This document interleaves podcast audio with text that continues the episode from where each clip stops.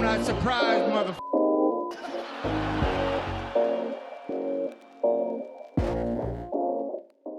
Så, vi kastar väl- väl oss in direkt. Eller hur? Ja, jag tycker det.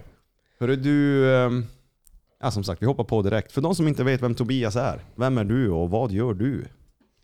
Ja, vad, vad ska man säga? Det är, jag är en kille i grund och botten som gillar träning. Och så nu har jag väl försökt bara bygga mitt liv kring det. Så att jag jobbar med träning. Jag har en eh, eh, idrottsmassageklinik som heter Elite Recovery and Performance här i Luleå. Så jag jobbar med, jag hjälper atleter och även bara vanliga Svensson som har ont i kroppen liksom och ja, blir väck med det. Mm. Och så hjälper jag folk att komma i form också. Lite allt inom träning egentligen, kan man säga. Så när du säger komma i form, lite grann så här PT-tjänst då också? Ja, exakt. Kostrådgivning? Jajamän. Okej. Och då är det främst då online. Mm. Det är egentligen, det, jag har inte haft så mycket, jag hade lite mer det tidigare men sen har jag gått över mer på eh, behandlingarna och fysio då. Men eh, jag vill ändå ha den där grunden som, det, det är kul att jobba med folk. Mm. Så att jag har väl kunnat lite välja vilka jag vill jobba med. Mm. just på den delen. Så har man det som en grund. Och, ja, men skulle man råka skada sig eller något så har man inte helt utan inkomst också. Bara Mm. en sån sak. Just det, smart. Eh, och när du säger att du själv gillar träning, och, eh, så, så då tänker jag så här att vart kommer den biten ifrån? Liksom, från vad, hur långt backar vi då när du börjar med träning? Då backar vi långt tills jag kunde gå i princip. Okej. Så det, ja, jag har alltid hållit på med lagidrotter. och Hockey, hockey slutade jag i och för sig tidigt med. Men eh, fotboll, innebandy, ja det har väl främst varit det då. Okej. Fotbollen höll jag på längst med och sen ja, gick det över till eh, ja, att jag gillade fysen mer och sen ja, men gymträning då. Mm. Och sen nu är det bara gymträning. Så mycket jag hinner nu. Okej. Och när du höll på med alla de här idrotterna, var du... ehm, För för du är ju, när du säger gymträning, jag ser att du har ju, du är ganska krallig. Ja. Du, man säger att du, du har tränat. Ja. Var du, Tur att det syns lite var, du, var du tidigt målmedveten med vad du ville? Jo, jo, men det var jag. Jag var jävligt tjurig faktiskt. Alltså från att jag var riktigt liten. Jag har alltid varit tjurig som att veta vad jag vill. Och så har jag velat någonting så har det bara varit det.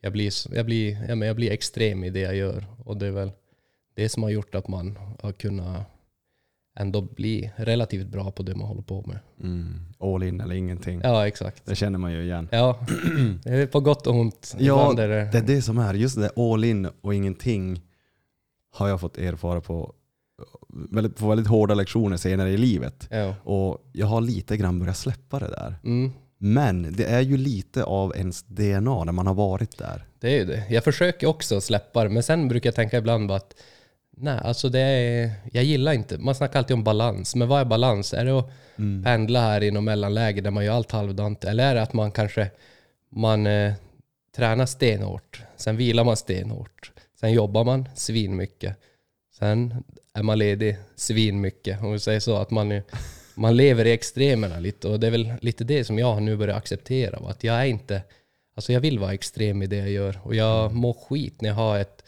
har ett vanligt jobb liksom och för mycket rutiner, det klarar jag inte av. Då blir jag deppig och mår dåligt. Ah, Okej, det är ändå fint att höra att du har kommit till den insikten. Ja, men det har, blivit, det, är som, det har varit nu på sistone kanske, ja men nu när jag startat företag som jag har tänkt på det, att alltså vad spelar det för roll egentligen? Jag, jag, jag gillar att leva i extremerna, om man säger så. så att, eh, och det är väl helt okej. Alltså alla är olika. Självklart, det är Det- klart det är okej. Det är det som är... Ofta vill man sätta en stämpel på, okej men det här är, så här ska man vara. Och, Men eh, jag vet inte fan, jag är jag. Är jag. Ja, ja, precis. Och det är det som är det fina med du. Ja, Att du är du. ja. Och att vi, vi runt omkring måste ju få låta dig vara du.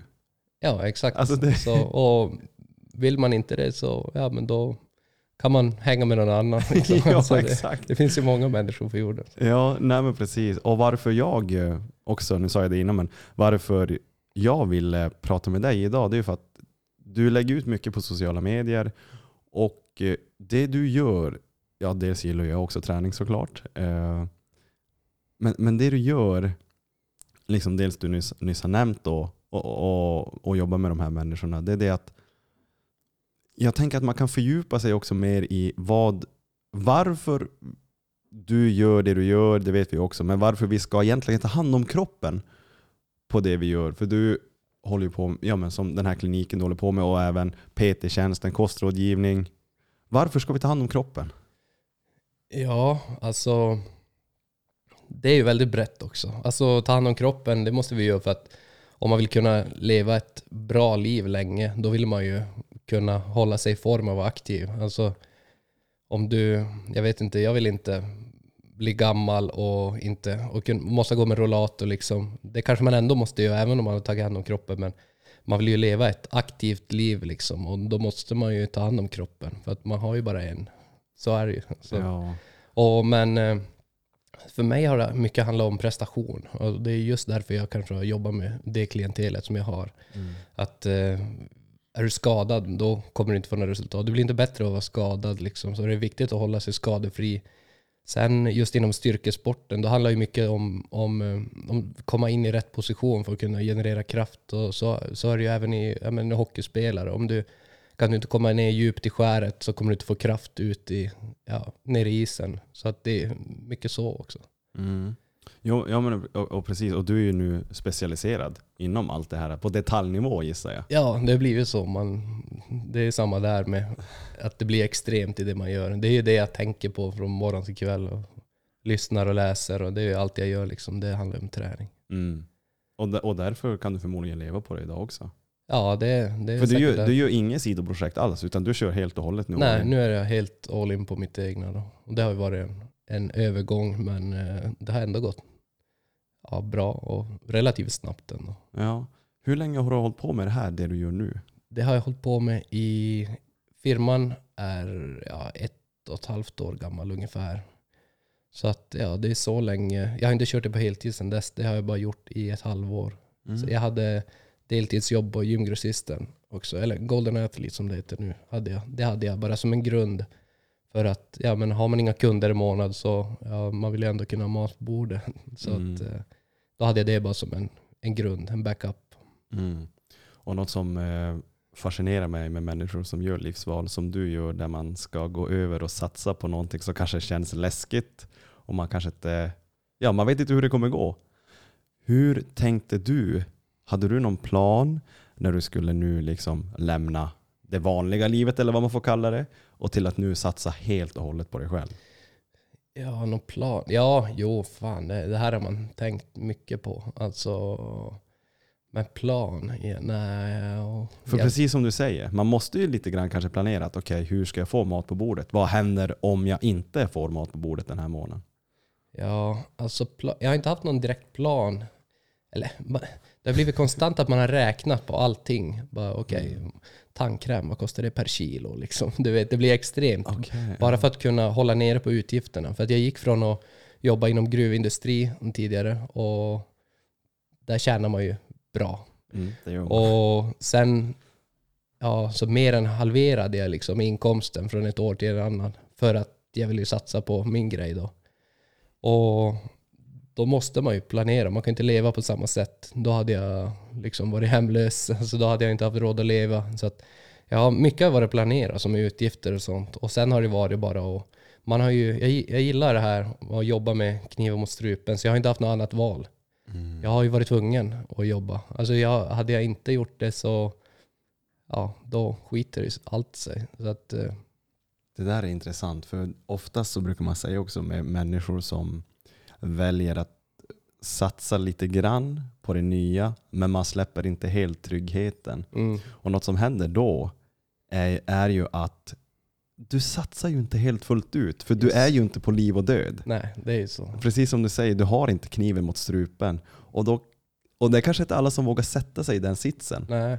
För att vad, hur reagerar man? Ja. Hur kommer det gå? Ja, det vet vi inte. Nej, det, det, här är det okända. Det är det, ja, det är det som är läskigt, men det är det som är kul också. Ja. Att man eh, ja, släpper sargen liksom. Det är, fan, det är jävligt läskigt, men det är kul också. Och man mm. får en drivkraft som eh, det hade jag aldrig kunnat få liksom bara av att ha en trygghet. Mm. Hade jag haft liksom en trygg inkomst varje månad då, då hade jag aldrig haft samma driv. Mm. Och det är väl så, hjärnan går in liksom i lite i fight or flight. Man, alltså man får adrenalin och dopamin av det och drivs av det. Så att det är väl också, det är ju processer som händer i hjärnan av den här pressen. Och då gäller det bara att klara uthärda det och ändå utföra jobbet och inte bara gå tillbaka till gruvan. Mm. Men det, det som har hjälpt mig mycket är att jag har ändå, jag har ändå vetat att skiter det sig så kan jag åka och jobba någon sväng i gruvan och så är det lugnt. Så att, eh, ja, så det, ja, stort tack till gruvan för det liksom. Men när du säger gruvan, är det uppe i Kiruna, Gällivare eller? Ja, det har varit Kiruna, i Gällivare, Pajala. Ja, Okej. Hur, många år, hur många år var du i den? I oj, gruvindustrin? shit, alldeles för många. hur gammal är du? Jag är 25. Du är 25 bara? Jajamän, Och- och bara då är barnet fortfarande. Fan vad roligt. Ja, men hur många år vart det i gruvan? Det blev, ja vad fasen blev det? Det blev väl typ en tre år ungefär. Fyra nästan. Och då har du pendlat hela tiden då? eller? Ja. Då har det varit att man jobbar, alltså stoppen bara. Så att jag har inte Ah, okej. varit vecka, vecka någonting, utan det har bara varit projekten, stoppen. All right. Ja. Okej. Shit. Vad har du gjort då? Alltså är du elare, snickare? Nej, Då har jag jobbat som montör, så att bara, jag har ju ingen erfarenhet av sånt där snickra och alltså jag är ju kass på sånt. Ja, ja. Men då har man ju fått hjälpa med annat, lyfta, hjälpa till, alltså hjälpa de som kan egentligen. Mm. Och då har jag haft tur att jag har en polare som har varit i många år i, inom gruvbranschen. Så det var ju han som, som tog in mig. Så jag ville egentligen bara tjäna snabba pengar när jag kom hem från Australien. Och då, sen fastnade jag där. Jag skulle vara ett stopp, men det blev väl typ 40. så att, ja. Vad, vad gjorde du i Australien då? Det, jag var bara sjukt uttråkad efter studenten. Och så, efter studenten började jag jobba på Telia. Och så kände jag bara, fy fan, är det, jag längtar till pensionen nästan. Du vet, Jag Okej. tänkte börja räkna i huvudet. Bara, så här många år är till pension, det här går inte. Jag måste göra någonting nu.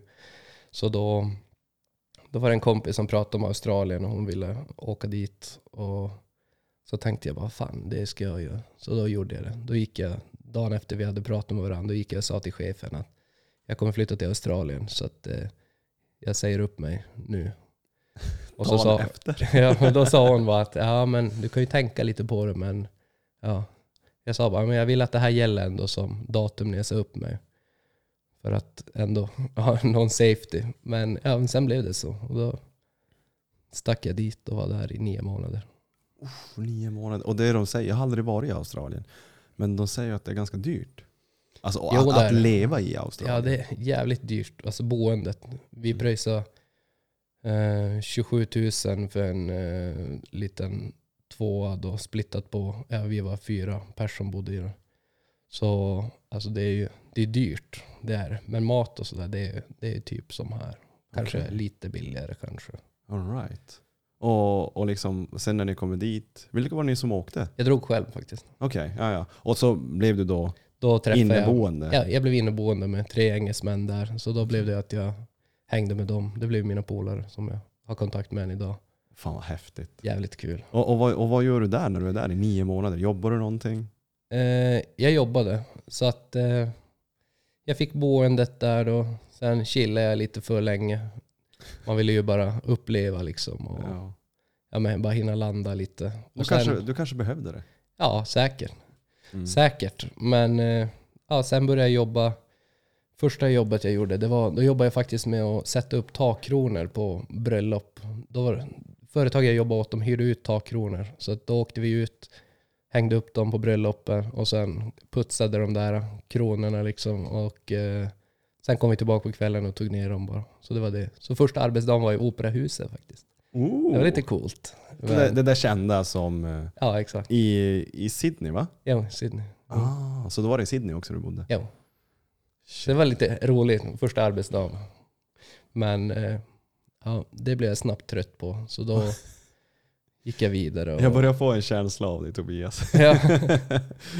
ja, nej, fan vad roligt. Så Eh, sen efter det, då jobbade jag med möbelleverans. Och sen kände jag väl att det blev vardag, så då ville jag hem. Och då ah, okej. pös jag hem så småningom. När du är här borta i Australien också och lever det här, eh, om man får säga vanliga livet. Hade du, Jag får ju känslan av att du har gått med att du passar inte in i, alltså i Svensson Svensson-pusslet. Ja, just så är det. Det är, Eh. det är just det jag brukar säga också. Eh, och ha, även när du är där så pass länge, i nästan ett år, går du runt och tänker på vad du faktiskt egentligen vill göra av livet? Till exempel jobba med träning eller hur, hur, hur tankarna ens går. Då, vad fasen tänkte jag då? Eh, Då tänkte jag inte någon, där tänkte jag bara att hur kan jag få så mycket tid som möjligt, hur mycket pengar som möjligt till att kunna hålla på med det jag gillar, som var bodybuilding då. Så att jag ville ju bara bygga så mycket muskler som möjligt. Och ja, det var egentligen allt jag tänkte på från morgon till kväll. Okay. Vad kan jag göra nu för att bygga så mycket muskler som möjligt? Och då blev, vi också, då blev det också... Det här med att resa var ju inte opti då heller. Så det var ju som också en ångest när man var reste. Att det kanske allt blir inte perfekt.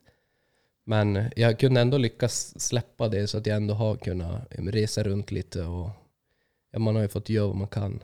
Mm. Har du någon förebild när det kommer till bodybuilding? Eh, ja, shit, det finns ju många. Det finns ju många. Du får, du, får- du får säga tre då.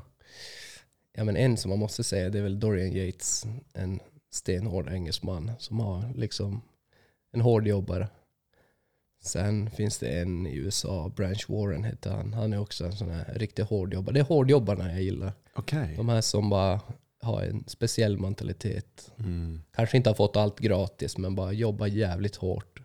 Och gör vad de kan liksom Mm. för att bli bäst. Har du någon, eh, du, du nämner inte Schwarzenegger eller eh, Ronnie Coleman eller något Äh, sånt? Coleman han är också, han är ju alltid, alltså han måste man ju alltid ha med på listan på topp tre. Han är ju bäst, all time bäst liksom. Men eh, Arnold, ja, han har ju lyft fram sporten, men eh, är det inte, jag tycker han är för liten. Alltså det är, de, Okej. jag gillar de här byggarna som är riktigt massiva. Det är de jag har kollat mest på. Mm. Men Arnold har gjort mycket för sporten, så är det. Mm. Extremt mycket. Och sen vad finns det mer? Jag är inte jätteinsatt men det finns ju Phil Heath. Jo. Såna- De här, jag kan väl de här bara kända namnen egentligen. Ja, exakt. De, Olympia, de Ja. som har varit på toppen. Liksom. Ja, precis. Och sen finns det ju även, det är ju en sorts bodybuilding. Mm. Något jag också kom in på under en tid här i mitt, i mitt liv när jag kom in på typ så här calisthenics, Mm. eh, en träningsform då. Det, det finns ju även fitness bodybuilding, Yes. eller om man, vad man nu kallar det. Det finns ju de här Mäns fysik, det är de här Ja, precis. badpojkarna som vi säger. men, men de har ju det är de, de har ju snygga kroppar liksom. Mm. Smal midja, bred rygg. Alltså strandkropp egentligen. För det var det jag också kom in på när jag höll på med det där. Jag tänkte det här ser ju jätte, vad säger, estetiskt ut. Ja, exakt. Estetiskt. Och det, Ja. ser ju, det ser jättebra ut. Mm. Och liksom började köra mycket högreps, Mm. liksom, eh, kort vila, intensitet, Mm. bara börja pumpa lite grann. Mm. Men det, det är något helt annat när man ska bli stor. Mm. Och om man ska bli stor, bara så att jag också typ får någon klarhet. Är det låg rep, tung vikt?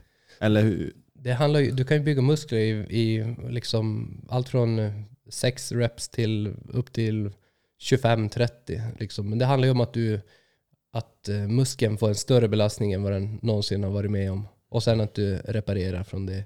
Så egentligen är det ju, bodybuilding är simpelt. Det handlar om att bli starkare med bra utförande. Äta mer och mer och trycka upp kroppsvikten. Och ja, vila liksom. Mm. Det är jävligt simpelt. Man behöver inte konstla till det. Det finns inget magiskt proteinpulver eller någon perfekt fettförbrännare och sådär. Utan det är sjukt tråkigt och simpelt. Alltså, ja. Mm. När du nämner proteinpulver, det finns ju liksom, ska man tro på det eller ska man inte tro på det? Behövs det eller behövs det inte? Vart står du där? Där står jag i att eh, det många brukar säga ah, men jag tror inte på det. Men eh, det är som att säga att man inte tror på kyckling. Liksom. Alltså det, det är ju... Det protein är ju protein. Sen hur det är uppbyggt av vilka aminosyror som det är som Eh, utforma proteinmolekylen då. Det är ju en hel annan historia. Men eh, protein funkar ju. Det är ju byggstenar för många processer i kroppen. Så det funkar ju. Sen är det ju såklart, jag, jag förespråkar alltid mat först och främst. Men ibland blir det att man kommer upp på så mycket mat att det går inte att få i sig mer riktig mat. Du kan, orkar inte tugga mer liksom. Och då, då är det ju sjukt bra att få ett proteinpulver som är lättsmält och tas upp enkelt som du kan ha med dig också. Det är smidigt. Så det är väl egentligen det. För att inte paja mat, matsmältningen helt enkelt. Mm, just det. Och om jag får fråga mer om protein, inte mer om protein, men kreatin då. Mm. Hur ska man använda det? Det, det är, tycker jag är sjukt bra. Mm. Både för eh, kognitiva förmågan, alltså hjärnan. Det hjälper hjärnans funktion egentligen. Mm. Och eh, hjälper även prestation. Så att det, är, det är väl det enda kosttillskottet så som man vet funkar. Protein räknar jag inte som ett kosttillskott, det räknar jag med som ett ja, Tillägg eller? Ja, För maten. råvara Ja, ja. i princip. Ja, men när man tar kreatin och då hör man ju också, jag har testat det men det är så pass länge sedan att jag inte minns exakt effekten av det. Mm. Men att det blir den här, polaren nu går på kreatin, eller gjorde det nyligen, att man, man sväller upp, man binder vätska. Eller Mm. vad är det som händer när Kreatinet drar ju vatten till sig. Mm.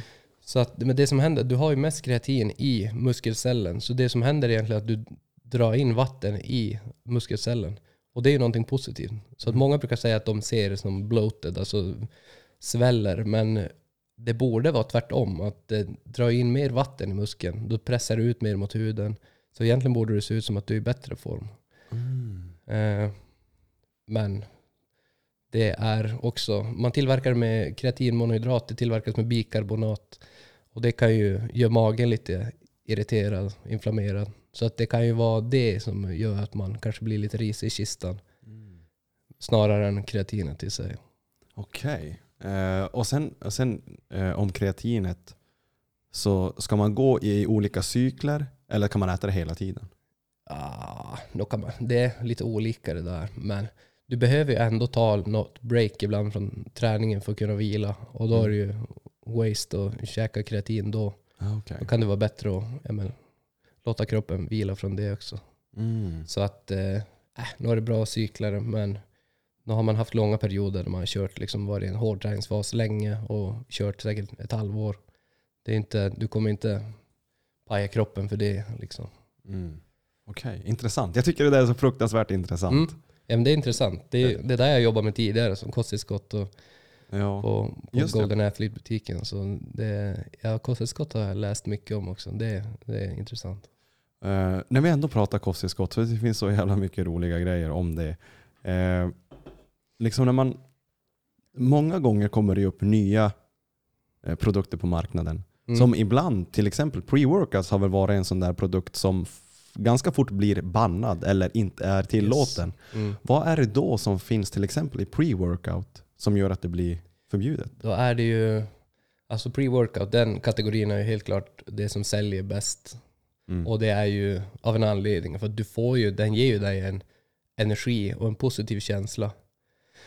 Eh, så, vad fan var frågan? Ja, vad, vad det är som... eh, För de kommer ju upp på, på Just att det marknaden. blir bannat. Ja, precis. Det är egentligen, för att ett kosttillskott ska få säljas i Sverige så måste det vara med på någon lista. Nu minns jag inte och den är ganska utdaterad. Så ibland är det vissa grejer blir bannat som det är bara för att Sverige har inte hunnit godkänna det ännu. Det behöver inte vara något farligt alls. Men ibland är det ju de här äh, jättestarka pre-workoutsen som har äh, jättestarka stimulanter. Alltså amfetaminliknande substanser egentligen. Ah, okej. Molekylen Mm. är snarlik till amfetamin. Starka stimulanter egentligen. Och Mm. såklart är inte det positivt för kroppen. Så att, eh, ja. Kan det, när det finns eh, liknande till amfetamin eh, i, i det här, kan det slå ut på ett drogtest till exempel? Jag har aldrig hört om att det gör det. Eh, nej, ja. Säkert. Alltså vissa, vissa pre-workouts kan garanterat det, men det är inget som säljs liksom på butiken i stan. Nej. Där är det liksom rek och prylar. Men Mm. beställer du från eh, ja, men, Typ USA? ja, USA, då kan du garanterat få något som har, kanske kan ge utslag på någon drogtest. För, jag, för just det, jag, har, jag är lagd åt det här hållet att jag har aldrig tagit pre-workout för att jag behöver inte det. Om jag vill bli pigg Mm. så säger jag att jag går och springer 10 minuter på löpbandet, sen är Mm. jag pigg. Eller tar en kalldusch, sen är jag pigg. Ja, så är det. Så, så att jag har som aldrig kommit in i pre-workout-världen mer än att jag vet att det är lite debatt där om att mm, ska man ta det, ska man ta det, vad är bäst? Åh, jag Nej, känner... Jag tycker det är bäst att inte, egentligen. Alltså, Okej, ja. Sen, det har, jag jag har använt jättemycket pre-workouts själv också. Det är, jag tycker det är svinkul. Man kan ju pusha sig hårdare. Men samtidigt så, du kommer inte bygga mer muskler för att du ta en pre-workout. För att det det kommer göra att har du starka stimulanter så kommer du trycka ner aptiten. Eh, du kommer inte kunna äta lika bra. Och kan du inte äta mycket, då kommer du inte bygga muskler. Och det som det även gör är ju att det ökar ju stresshormonet kortisol. Och det är ju döden för att bygga muskler. Om kroppen är stressad och i fight or flight, eh, då vill den inte smälta mat. Så det är ju snarare negativt skulle jag säga, för att bygga muskler. Fan vad intressant. Men svinbra i vissa perioder. Är man nära liksom en tävling i bodybuilding har man ju inte mycket energi. Och då, då kanske det är det som gör att man klarar att pusha sig igenom. Men det handlar inte om att bygga muskler. Det handlar ju bara om att göra vad som krävs för att lyckas ha energi och ta sig i tillräckligt bra form. Mm. Men ja, det, det funkar ju, men jag tycker man behöver inte. Det är många ungtuppar som kommer in och vill köpa pre-workouts, men jag tycker det är svammel. Liksom. Ät mat och träna hårt. Det hade jag sagt till mig själv om jag... Men eh, då var man ju, när man var yngre ville man ju göra som de äldre gubbarna gjorde. Är det, är det mycket lite grann som, om man får jämföra med lite grann Big Pharma, man, sätter, man vill sätta ett piller på en människa istället för att ta tag i den riktiga orsaken. Till exempel Ja. i det här fallet, ät en bra kost så, så behöver du inte det här. Garanterat, så är det ju. Det vill man ju alltid. Alltså, det finns ju en anledning till att läkemedelsindustrin är så eh, omfattande. Alltså, du kanske kan få liknande effekt av meditation och eh, ja, med lugnande tabletter. Liksom. Men hur snabbt? Och ja, ta en lugnande tablett så är väl vem som helst lugn efter en halvtimme. Men meditera, det kräver ju fokus och du måste ju faktiskt göra någonting. Om jag hade kunnat ge dig ett piller som du kommer garanterat i form av, då hade ju, det hade ju sålt. Liksom. Mm. Så att det säljs ju för att det funkar. Mm. Men jag tror garanterat att det handlar mycket om pengar, att man vill pusha. Liksom. Ja, det är ju en stor industri. För jag är lite grann, jag tänker mycket när jag, typ när jag lever, när jag tränar, oavsett vad jag gör här i livet, så tänker jag mycket på vart vi kommer ifrån som människor. Mm. Liksom det här när du, det var så intressant när du nämnde i fight or flight så vill då bränner inte vi, den vill inte, det, liksom, vi bränner inte födan. Exakt. Och det är så intressant, det där sitter i vårt DNA. Jajamän. Från att vi var cavemans liksom. Yes. När vi liksom ibland fick gå tre dagar utan mat. Vi, Mm. Och sen, sen blev belöningen efter vi varit och jagat, då fick vi äta i Mm. lugn och ro. Jajamän. Jag tror mycket på det. Till exempel då, om man får referera till när vi pratar träning. Mm. Jag tror på att en, en bra god vanlig kost, du kommer oerhört långt Yes. med det. Ja. Jag brukar säga det, just det är ju alltid en fråga, pratar vi om att bygga muskler eller prata om hälsa? Det är ju olika frågor. Men Mm. bygga muskler, man kommer 90% på vägen av att äta kött och ris liksom. Mm. Sex gånger per dag. Då kommer du 90% på vägen. Sen kan du alltid finlira med, där ska jag ha mer kolhydrater, där är jag mindre fett. Ja, lite finlira så. Men äter man bara konstant, alltså kött, ris, lite frukt såklart, det är bra för hälsan. Lite grönt också. Men eh, då kommer du 90% på vägen. Man behöver inte konstla till det så mycket. Mm. De flesta vet egentligen vad man ska göra men det är ju det är jobb, det är jobbigare att göra det än att kanske försöka leta efter det ultimata kostplanen. Det är det som är också när jag jobbar med vissa människor. Det är det att man söker den här jävla quick fixen. Yes, alltid. Kan, jag bara, kan jag bara få den här kroppen jag vill ha? Ja, men, grejen är det att om jag skulle gett dig en quick fix lösning här, Mm. Då hade du inte förtjänat den. Nej, det är just Du det. hade, du hade gått tillbaka till ditt gamla jag direkt. Ja, så är det. Alltså om du bara lägger ner den här tiden, lägger upp en kostplan, liksom gå på gymmet, Mm. förtjänar din nya kropp, Mm. då kommer du uppskatta det ännu mer. Yes, så är det. Definitivt. Så att, men folk vill inte lägga ner den tiden. För att, och det är också så här tänker man kan prata med folk i 20-årsåldern som är så jävla stressade. Jag måste ha den här kroppen nu. Mm. Va? Mm. Varför just nu? Ja, Ge det ett halvår, ett år. yes. Sen har du ju din livsform för resten av livet. Behåll det bara. Man vill ha den här direkta belöningen. Det är det som vi är så jävla beroende av nu också. Mm. Det är ju alltså konstant den här dopaminkicken. Det är bara att kolla alltså, med TikTok och Insta och allt sånt där. Jag vet, de brukar säga att fem sekunder måste man ha för att fånga en tittare. Mm. Och fem sekunder, det är ju helt stör. Ja, det är ju helt extremt. Det, det, Jag minns när man hade tjock-tvn och fick slå på den för att få tillbaka bilden ibland. Liksom. jo. Ja, ibland kunde man stå med sin tjock-tv eller sitt Nintendo 64 en kvart och bara fan jag måste få det här att funka. Mm. Alltså, när, du är 25. Hur gammal var du när du fick din första telefon? Oj, vad var jag? Jag fick väl någon jag fick en Siemens som var utan eh, färg. Fick jag, vad kan jag, gått? jag fick ganska tidigt faktiskt. Ja, Jag vet inte om det var kanske i fyran kanske. Ja och, och sen när, hur gammal blir du då om man tänker tillbaka 2000? När kom de här sociala medierna? 2008, 10, någon? Ja, Där någon vad kan gång. det ha varit? Kanske att man gick i sjuan. Jo, då, då började man ju på Facebook där. Då fick vi datorer, Macbooks från skolan. Så då skulle man ha Facebook och spela Cartown eller något sånt där. Just ja, så du har ändå vuxit upp utan sociala medier. Ja, Det kan man väl ja, säga. Ja, det kan man säga. Alltså första tiden av livet Ja. tills, tills du blev tonåring. ja, till sjuan. Typ. Och. Och jag tycker så här, när man kollar tillbaka, jag är så glad att jag har fått göra det. Mm, faktiskt. Kan, kan du känna samma? Ja, definitivt. Det, det känns som att det finns mycket, jävligt mycket negativt med det. Mycket bra också, men mycket negativt. Och, det, och det, för det, det är just när det blir ett ungdomarna idag, eller barnen idag, liksom, Mm. där man kan se till exempel om man är på gymmet där man sätter en, jag ska inte säga att jag är helt oskyldig, men att man sätter en, en iPad i en tvåårings famn. Så, Mm. det, de är så lugna då. Det är enkelt. Men, och sen när man bygger på det där och gör det dag efter dag, dag ut Mm. dag in. Det Nej, det blir och man fattar ju att det är mer intressant. Alltså, du har en iPad på ja, 15 gånger 15 centimeter liksom, som ger dig så extremt mycket dopamin. Du vet, det är färger och ljud och det händer så extremt mycket bara genom att titta rakt fram. Liksom. Så det, du kan ju aldrig få den stimulin bara genom att liksom gå ute mm. och bara se dig omkring. Så att man fattar ju att de blir helt fäst vid det. Mm. Men eh, jag tror att det, det för jävligt mycket negativt med sig. Men mycket positivt också i att man kan lära sig mycket snabbare. Jag tror att de kommer bli sjukt smarta. Mm. Eller ja, smarta. Vissa, vissa delar av hjärnan kommer väl utvecklas snabbare och vissa kommer ja, bli sämre.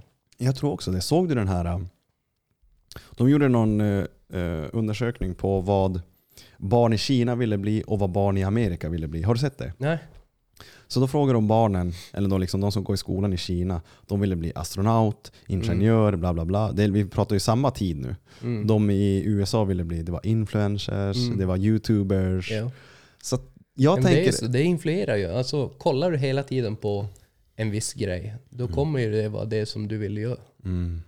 Alltså, så- alltså jag tänker just den här skillnaden i att, för där borta, liksom, Kina är som de är, men ändå att man har det här att man vill bli någonting på riktigt. För det är Mm. inte så att eh, alla, alltså att bli en eh, framgångsrik youtuber eller influencers, det, alla blir inte det. nej, Det är inte många som blir det. nej.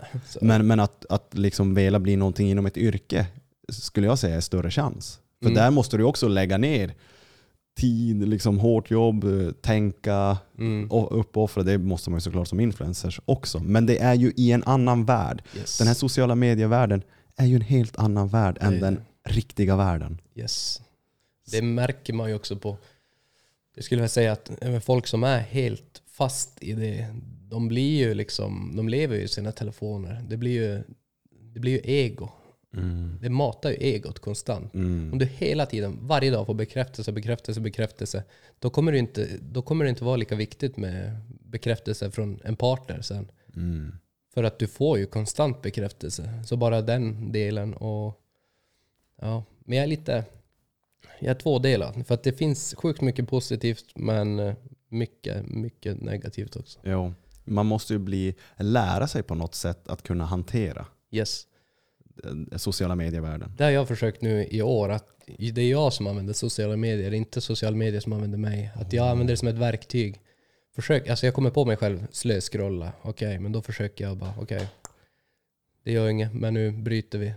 Mm. Och ibland vet man inte ens vad man har kollat på. Mm. Jag var lite inne på att försöka, jag skulle byta färg på telefonen till gråskala. Mm. Nu är jag visserligen färgblind så att jag vet inte hur fantastiska färger det är för mig ändå. Men eh, då tänkte jag byta till gråskala för att eh, då blir den inte lika intressant att kolla på. Då kanske man mer använder telefonen på ett sånt sätt eh, alltså för att vara produktiv. Och inte bara för att sitta och slöskrolla. Mm. Smart. Men jag lyckades inte, jag vet inte fan, jag hittade inte inställningen så det sket sig. Men hur är det att vara färgblind? Jag har aldrig pratat med en färgblind, tror jag.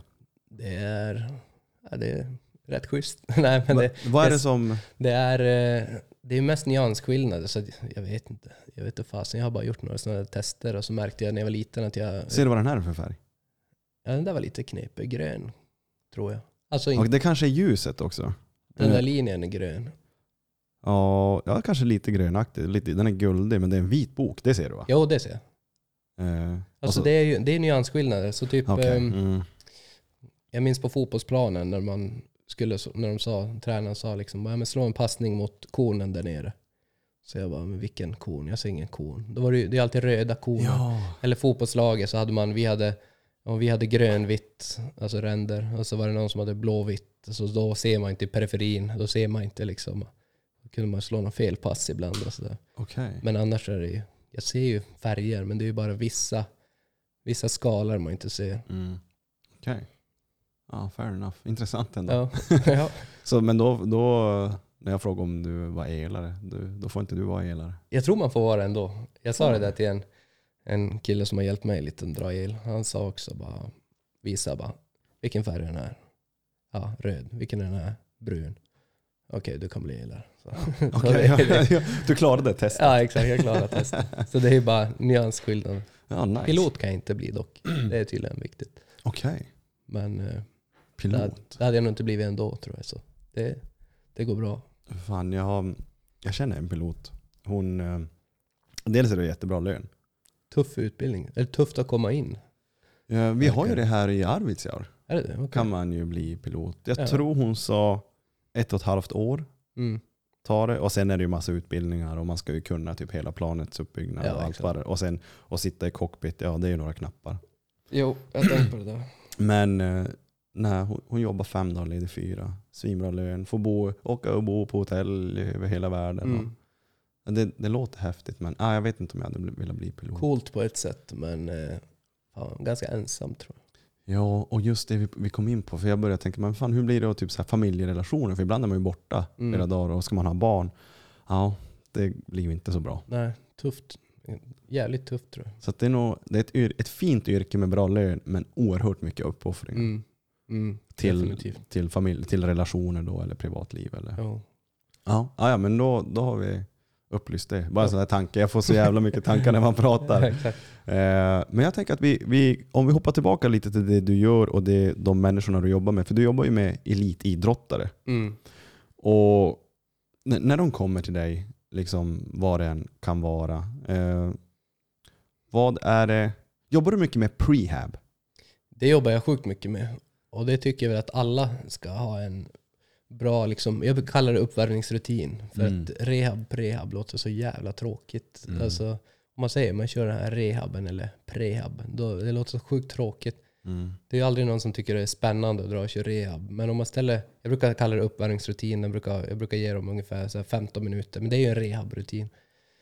Men eh, jag försöker alltid trycka på att det kan ju få dem att prestera bättre. Alltså man ska inte se det som bara hålla sig skadefri. För hur kul är det att bara hålla sig på ett sätt?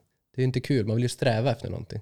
Så, Men om du kan, om, jag trycker alltid på att du kan ju sträva efter att bli bättre i uppvärmningsrutiner. Om du kommer in i en bättre vinkel så att du får mer, kan generera mer kraft.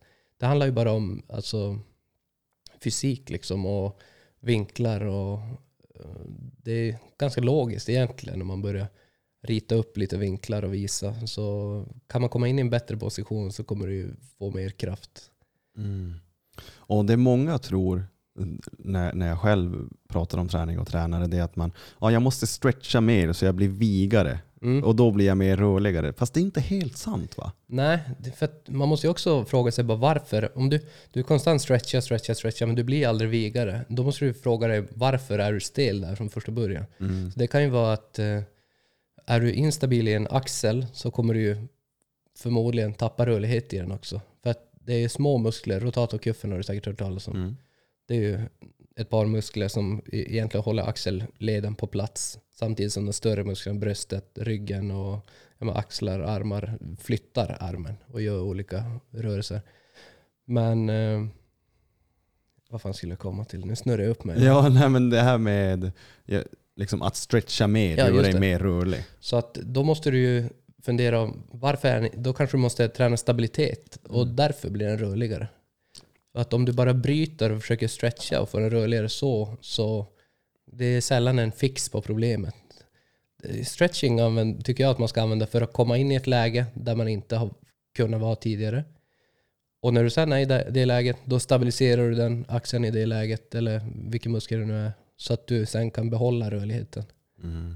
Så att, eh, för att om du tar in en position som du aldrig har varit i tidigare genom stretching, då kommer du vara sjukt klen och sta- instabil där. Och då om du börjar belasta och ja, men, lasta på mycket vikt på stången så kommer du ju, då är du ju, exponerar du dig själv för en skada. Om du inte har stabiliserat dig i det läget innan. Mm. Eh, så att det är väl mycket så jag använder stretching. Jag ger aldrig någon bara en stretch och inget mer. Det är, det är svammel tycker jag. Jo, för ju, ju, ju äldre jag har blivit så har jag insett att om man ska prata, att, att röra på dig i vissa situationer och i vissa lägen, det är det som kommer göra dig mer eh, flexibel. Yes. Inte att stretcha, in, stretcha sig flexibel, utan Exakt. du måste röra dig in i flexibilitet. Jag brukar snacka om flexibilitet mobilitet. Flexibilitet är ju hur mycket du kan röra en led eller en muskel. Men mobilitet är ju att du faktiskt kan vara där och vara stabil. Mm. Och eh, det genererar ju i stabilitet. Och stabilitet genererar i att du blir stark som. Power. Om du, jag såg att du hade haft Eddie här. Han är ju inte sådär Just stark bara för att han... eh, Alltså det är ju för att han är så stabil i kroppen. Mm. Sen hade han kunnat vara ännu starkare sen eh, om han hade varit ännu stabilare. Men det är ju eh, det är så många faktorer. Det är inte bara att han är stark, det är att han är stabil också. Ja, du har så- jobbat med han va? Jo, han har Ja. varit på besök. Just det. Jajamän. Han är ju Alltså det är en, när jag pratar med Eddie, när jag pratar med Eddie så, atlet. Alltså jag, man, har- man har ju viss koll på just han. Och det var så här, när han berättade, det, alltså han är ju lite one of a kind. Mm. Han är helt sinnessjukt stark. Han fattar ju knappt det själv känns det som när han pratar. Du vet, han bara kastar med siffror. Så här, ja. Jag kan ju dra en 340 vilken dag som helst eller vad det nu är. Det är, som, det är helt sjukt. Alltså, folk fattar inte heller hur mycket som går in i det. Alltså, de flesta kollar ju på 340 eller vad han nu drar och tänker att det är helt extremt tungt. Man kan inte förstå. Men jag som ändå är stark, jag kollar på 340 och tänker det är jävligt bra. Men 340 är ju inte, alltså det är, det är helt extremt att komma upp till den, den styrkan. Alltså det är så mycket som ska klaffa. Det är inte, du ska hålla, du ska vara stabil, du ska vara tillräckligt rörlig. Du, äh, det är så sjukt mycket. Vad drar du? Och jag är dålig vanliga mark. Jag kör sällan vanliga marklyft. Ja. Jag brukar köra raka marklyft eller rumänska. Då har man lite böj i knäleden. ja. Man, jag använder det mer bara för att bygga bakre kedjan. Du kanske inte har den här att du måste dra en viss, en viss vikt i marken? Nej, nej, inte så. Nej. Sen raka marklyft har jag ändå varit stark i. Där har jag dragit som bäst en sexa på 220 kilo. Men så det är ju, det är ju starkt där ju. Men alltså kolla på Eddie, det är ju helt... Next level. 220 raka marklyft. Det drar jag inte i idag kan jag tillägga. Men det är, helt, det är också helt sinnessjuka siffror. Ja, det, Ja, för mig i alla fall. Ja, Alltså jag har ett PR i mark för mig är 165. ja. Men det är fortfarande starkt. Ja, men då är jag också en, en liten klump på 70 kilo. Det beror ju på också vad man jagar. Alltså, Mm. har man gjort någonting mycket så att jag har ju tränat så sjukt mycket så jag ska ju dra så mycket. Okej. Alltså Mm. om man jämför hur många gånger jag har dragit marklyft jämfört med dig så, Ja. Du, då, kan, du har nog dragit fler kanske? ja, så jag ska ju kunna lyfta så mycket.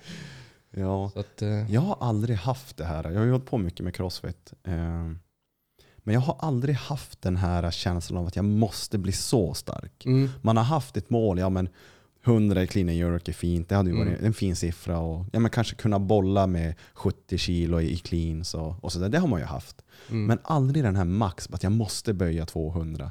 Utan det jag tittar mer på är att, men har jag en, när jag filmar mig själv när jag gör ett lyft och jag, och jag är nöjd med min teknik, mm, jag, kan, jag kan lyfta den här vikten och det ser helt perfekt ut. mm, Det är så tillfredsställande. mm. Teknik men det, är vackert. Så tänker jag likadant.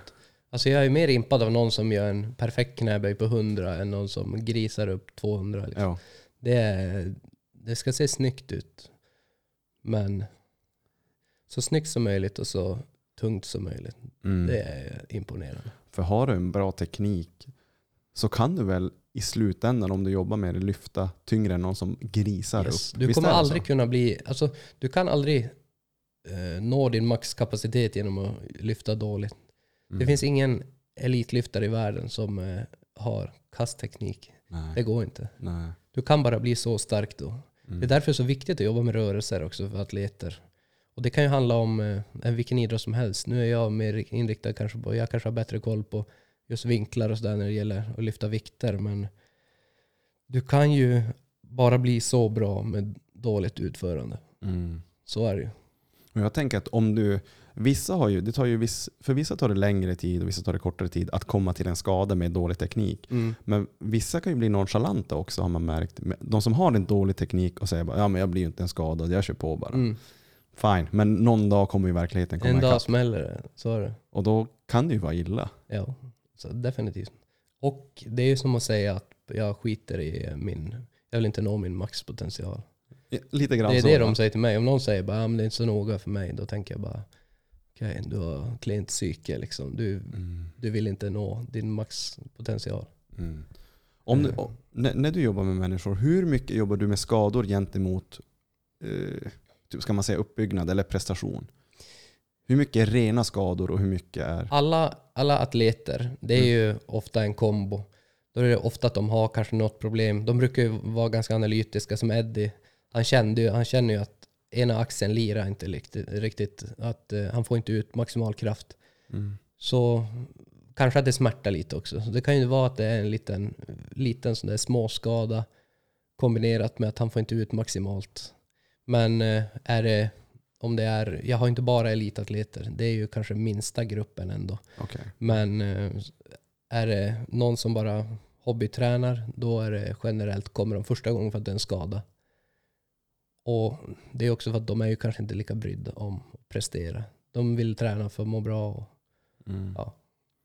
Och då vill de ju hålla sig skadefria såklart. Precis, och det som kommer in när man själv har varit skadad och på med idrott hela livet är det att om träning är en stor del av ditt liv, eller säg att nu ska du börja ett nytt liv, du vill komma i din livsform, du vill börja må bra i livet. Jobbar du någonting med det mentala? För att, kunna, att inte kunna träna kan sätta sig på det mentala. Eh, Är du med hur jag menar? jo, alltså jag, jag jobbar inte med det mentala så mycket för mig själv kanske, tror jag. Men med klienter, Mm. jo nu har man klienter som man jobbar med det mentala och för att kunna få dem att prestera på topp. För att det är ju, all, allt börjar ju i psyket. Så har du inte det psykiska då faller ju, det är ju grundpelaren för allt. Mm. Det är hjärnan som styr allt. Så jo, nu jobbar jag lite sådär. Men eh, och då är det, det som jag gillar att jobba med det är kanske rutiner. Alltså att kroppen faller tillbaka. Om du ska prestera på en tävling då kommer ju kroppen kanske gå in lite i fight or flight. Och då återgår man kanske till, att, eh, till rutinen, det man kan. Det som sitter i ryggmärgen. Eh, Så att mycket hade väl varit då att ha ritualer för allt du gör. Mm. Okej, med en styrkelyftare. Okej, vänster hand på stången, höger. Okej, vänster fot, höger fot, backa bak, vänster, höger. Tre andetag, ner upp. Alltså att det är, man följer som ett protokoll nästan. Mm. Och det tycker väl jag, det har inte, jag har inte provat det så mycket på mig själv. Lite av man har haft saker för sig när man har hållit på med idrott. Men nej, det, om man läser om, läser om det, nu kan man inte läsa sig till all kunskap, men läser man kring det prestation så är det så många verkar ju. Sen har jag bara provat det med ett par fåtal klienter och, som har funkat bra. Men Mm. eh, ja, För, ja, för den där mentala biten är så fruktansvärt viktig och egentligen med allt du gör. Men just för det, det spelar ju stor roll när det kommer till träning. Och man vill ha ett drägligt liv. Eh, hur motiverar du dina klienter att faktiskt hålla det du lär ut? Eller om du Eh, ger ett program. För vad gör man när motivationen tryter? Ja. Om det, när det kommer till coachingen, då, är jag, då, är jag, då gillar jag att jobba tätt in på mina kunder. Därför kan jag inte ta på mig för många heller. Så Okej. jag gillar att jobba lite mer med utvalda och eh, då är jag jävligt på dem. Mm. Så märker jag, man märker ju att man hör inte av dem. När de är jättemotiverade i början, då hörs man ju varje dag. Ja, där är Skriver Åh, de någonting. vad. Ja, vad tror du om det här, det här, det här? Men sen märker man bara, okej men nu har man inte hört något på fem dagar. Då hör jag av mig. Så att de kommer på bara, ja just det, kan inte släcka liksom. Det är fint att du har det. Ja, men det, jag tänker att alla är inte lika disciplinerade eller motiverade. Och då kanske man behöver bara, det är lite det man betalar för också. Ja. Alltså får du ett upplägg som du betalar för, då kommer du mest troligt klara det enklare än om du har fått något gratis. Då tar du det för givet. Så därför tycker jag också att för coacher och sånt där, att ta betalt liksom. Det är ju att göra någon en tjänst. Mm. Och jag tänker när jag coachar det är att jag vill inte sitta med, med en människa och bara här, ta det här, sen syns vi och hörs vi aldrig mer. Nej, det är så För intråkigt. det, det är inte någon, du bildar ingen personlig kontakt med den här klienten. Och, och hur tror du att den här klienten kommer rekommendera dig i framtiden? Ja, du lämnar lite åt slumpen där. Ja. Men om du bygger en faktisk kontakt, en yes. personlig, men en, en, en hyfsad relation med den här. Yes. En personkemi. Så vill jag jobba. Definitivt. Och det är mer värt än att tjäna mer pengar. Alltså, Mm. Då kan man göra det jävligt opersonligt och bara göra det till en business. Men eh, då... Det får någon annan göra. Jag tror att det kommer visa sig. Det finns för många sådana redan. Ja, så är det. Och äh, det är inte... Visst vill man tjäna pengar men nej, det ju vara kul också på vägen. Och det är roligare att jobba tight in på folk, tycker jag. Om du får tänka så här, för jag ställer mig själv ofta den frågan. Vad är egentligen meningen med det du gör? När du hjälper människor. Ja, hörru du. Det är ju... Vad får du ut av det? Liksom, varför gör du det här? För ja. pengar behöver vi alla. Man får ju en jävligt stor dopaminkick när man kan hjälpa någon att nå någonstans som de kanske inte hade gjort själv. Och jag har själv haft så här lite små irriterande skador. Det var så jag kom in på det här med skador och så.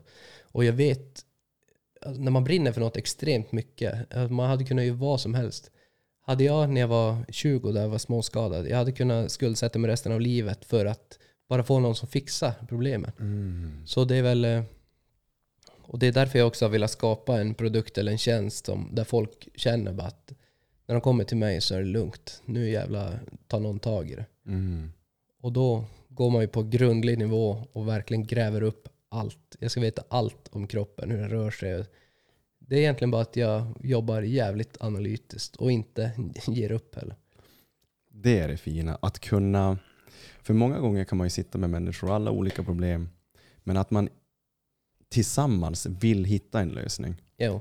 Och de människorna du jobbar med, som Tobias som också har varit med i podden som jag pratade med, han jobbar också som, han är multiterapeut. Mm. Han säger det så bra att han jobbar bara med människor som vill jobba med han. Mm. Jo, exakt. Har, har du så också samma? Att du vill inte sitta med någon som bara “Hallå Tobias, ge mig det här”. Nej, det är det tråkigaste jag vet. Då Mm. kan man gå någon annanstans. Någon som knappt lyssnar på en. Ja, jag, jag vill bara fixa det här, hjälp mig. Yes, det är ju svintråkigt. Ja. Då är det, nej, fan då, då kan man gå till någon annan. Det, jag vill eh, djupdyka liksom. Och ha en klient som är, godtar det. Yes. Det är det absolut viktiga. Ja. Man får, ibland får man ju någon klient som kanske kommer in och har tänkt väldigt mycket på ett problem. Och jag är likadan, man tänker mycket. Men ibland kan det bli nästan att, bara vänta nu, du har kommit hit och betalat mig pengar, men det är du som har pratat mest. Mm. Eh, det, det blir också fel. Men det kan ju också vara för att de bara vill spy ur sig allt bara för att eh, jag ska kunna hjälpa dem på bästa sätt. Men det är ju svårt också om, om de inte kan lyssna. Och Precis. generellt så är det väl den kunden också som eh, inte brukar kunna ta till sig lika bra. Och då blir det ju aldrig bra. Mm. Och jag, tänker bara, jag, jag tänker bara på egna erfarenheter när du säger det. Därför det, det är så träffsäkert. Och det finns så många människor som, jag menar, när, man, jag menar, när man själv är skadad, man bara googlar, okej det här är felet. Nu ska jag bara gå till någon och säga vad felet är. Yes. Till, om jag kommer till dig bara, Tobias, det här är felet. Mm. Bara, men får jag kolla? Nej men det är det här som är felet. Ja. Jag brukar ju gilla att nästan säga bara eh, berätta inte om det är på hög. Jag, man måste alltid veta lite om problemet. Mm. Jag brukar säga lite så här, men säg inte vilken sida det är. Eller, För att då får jag själv kolla.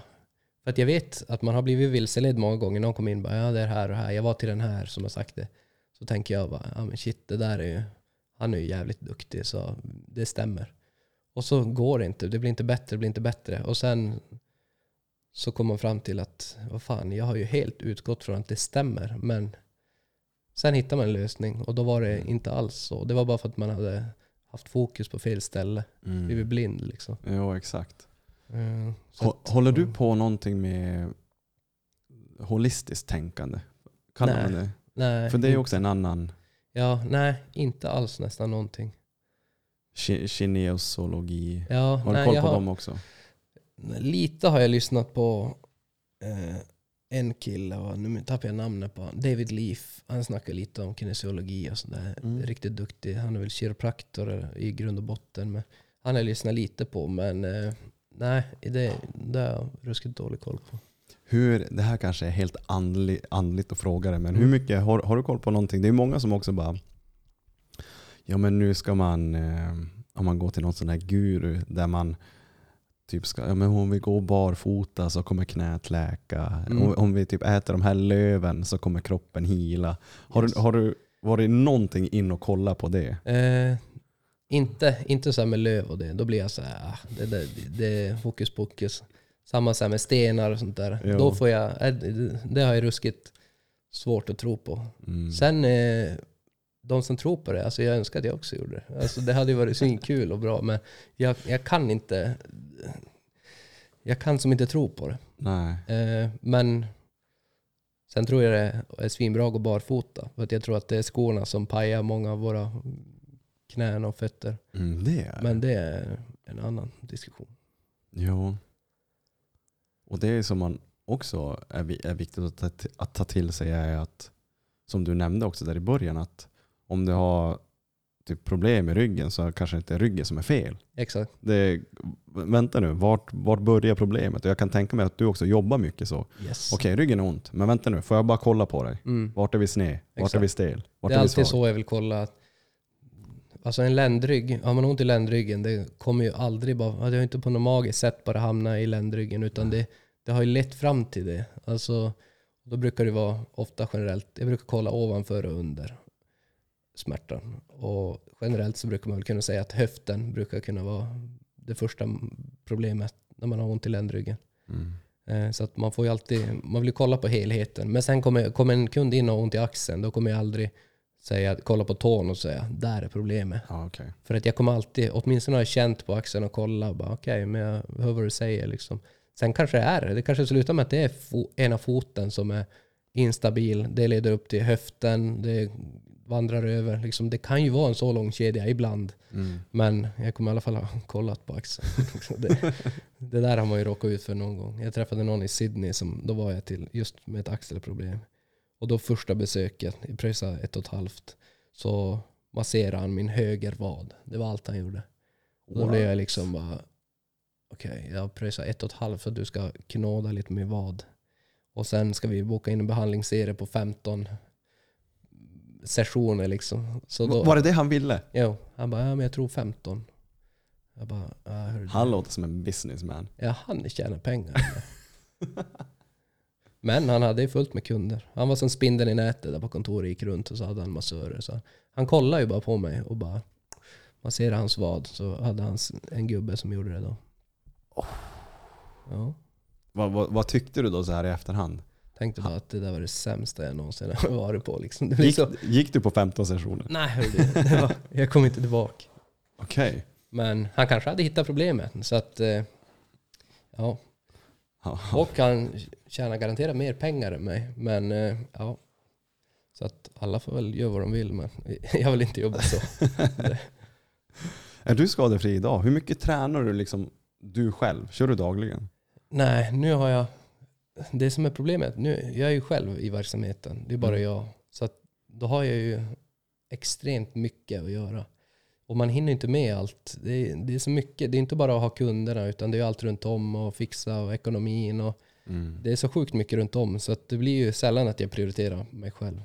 Speciellt i början när man vill bygga en buffert. Alltså jag vet inte. Tänk imorgon om jag går in i gymmet och sliter av bröstmuskeln. Kan inte knåda med Mm. höger arm. Vad fan gör jag då? Det är ju så att jag har ju ändå. Ja, men jag vill ha det som ett skyddsnät. Och därför kanske jag tar på mig hellre någon extra kund än att åka och träna. Just nu. Ja. Så att man bygger liksom en alltså, riktigt trygg och ekonomisk grund Mm. så att man sen kan göra det man vill. Det är lite så, det är det som är min plan. Ja. Det handlar inte, det handlar inte bara om att ha pengar, liksom. det handlar om att ha en trygghet. Pengar Ja. är trygghet. Pengar är trygghet, så är det. Alltså, många är som lite anti-pengar. Det är som fult att prata om. Men pengar är ju trygghet. Och jag vill ha pengar för att kunna göra det jag vill. Mm. Jag behöver inte ha en svinfin bil och sådär. Men jag vill ha så lite huvudvärk som möjligt. Ja. Det är målet. Man måste få prata om pengar även om det är lite obehagligt eller obekvämt. Ja, För det är exakt. en viktig del. det, är det. det Ja, pengar, är inte pengar gör dig inte lycklig. Nej, men jag hade känt mig lycklig om jag kan betala de här räkningarna. Yes. Sen är det ju väl till ett, eh, alltså, ett spann. Ett överflöd tror jag sällan är bra. Ja. För att då får du ingen drivkraft i livet. Mm. Vad ska du då göra? mm. Då måste du ju ha den här drivkraften att du älskar företagande och vill bygga upp nästa, nästa, nästa. Mm. Men eh, man vill ha en, en trygghet. Ja, alla är inte Elon Musk. Exakt. Fy fan den där mannen. Där snackar vi next level. Smart. ja. det Men är skillnad på att vara smart och smart.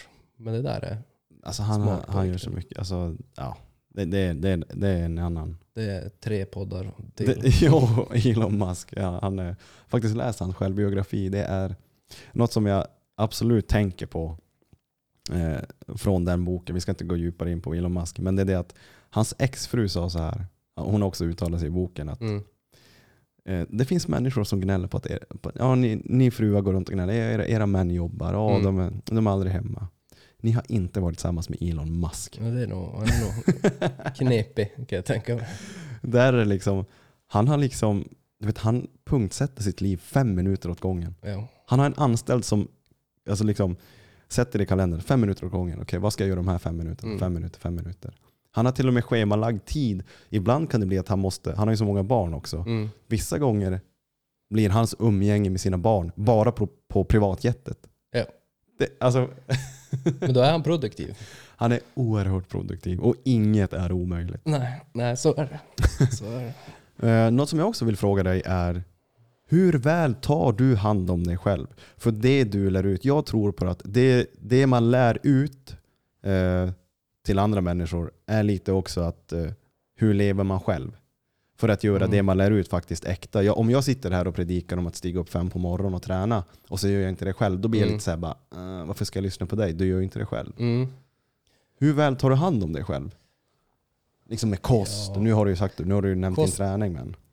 Ja, jag tror jag glömde till och med fråga på förra frågan. Jag började spinna iväg som vanligt. Men eh, ja, hur väl ta hand om mig själv.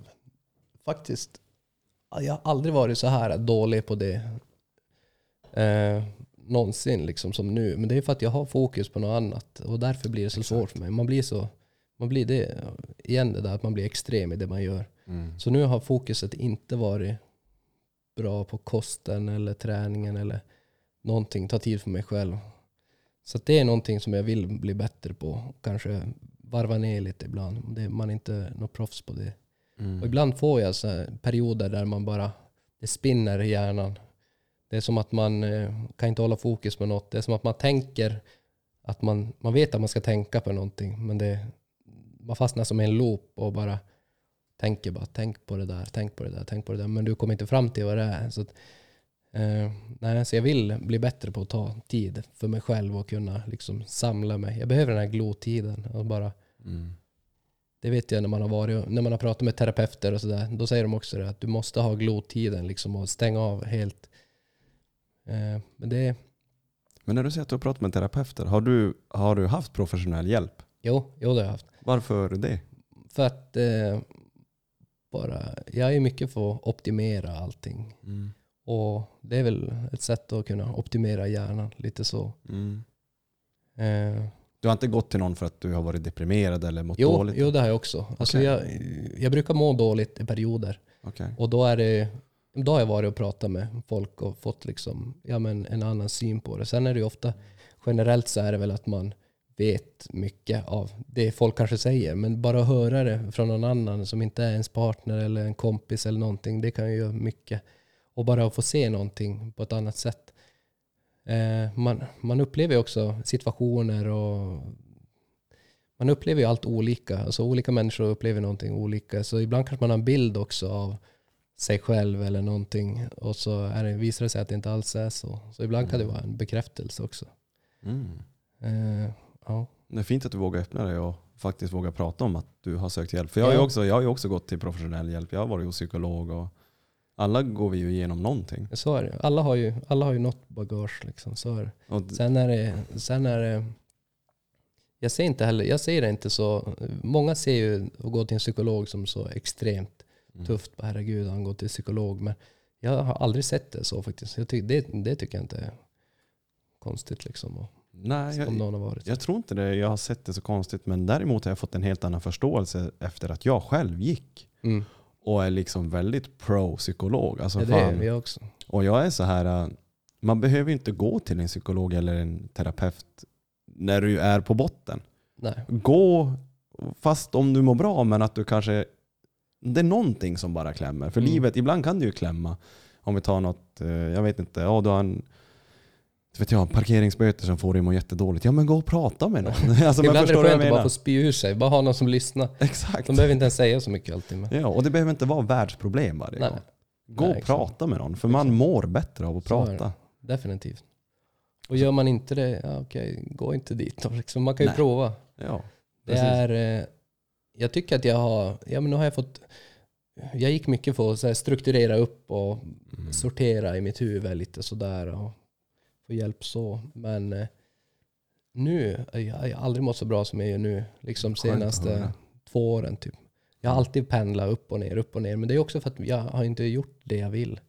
Så att Ja. eh, nu gör jag ju varje dag, alltså jag älskar ju måndag, det är ju min favoritdag. Mm. Då är det så här jag vaknar. Va- Jag vaknar varje dag, såklart är jag ju morgontrött liksom som de flesta, men sen är jag ju taggad som fan. Mm. Alltså, det värsta jag vet är att gå och lägga mig, för då måste man ha en paus. Så, Fan vad roligt att så höra. att jag mår, nu mår jag sjukt bra, alltså riktigt bra. Så det är kul. Går du kontinuerligt fortfarande till terapeut och så? Nej, Okej. nej, sista besöket var kanske för ett år sedan och då sa jag bara att jag mår så jävla bra nu så det är lugnt. Alltså det, Okej. nu brassar jag på liksom. Ja. Försöker hålla tillbaka mig lite. Jag blir bara nyfiken, förutom att du kör helt och hållet på det du brinner för, Mm. är det någonting mer som du har komplementerat i livet som gör att du faktiskt mår bra?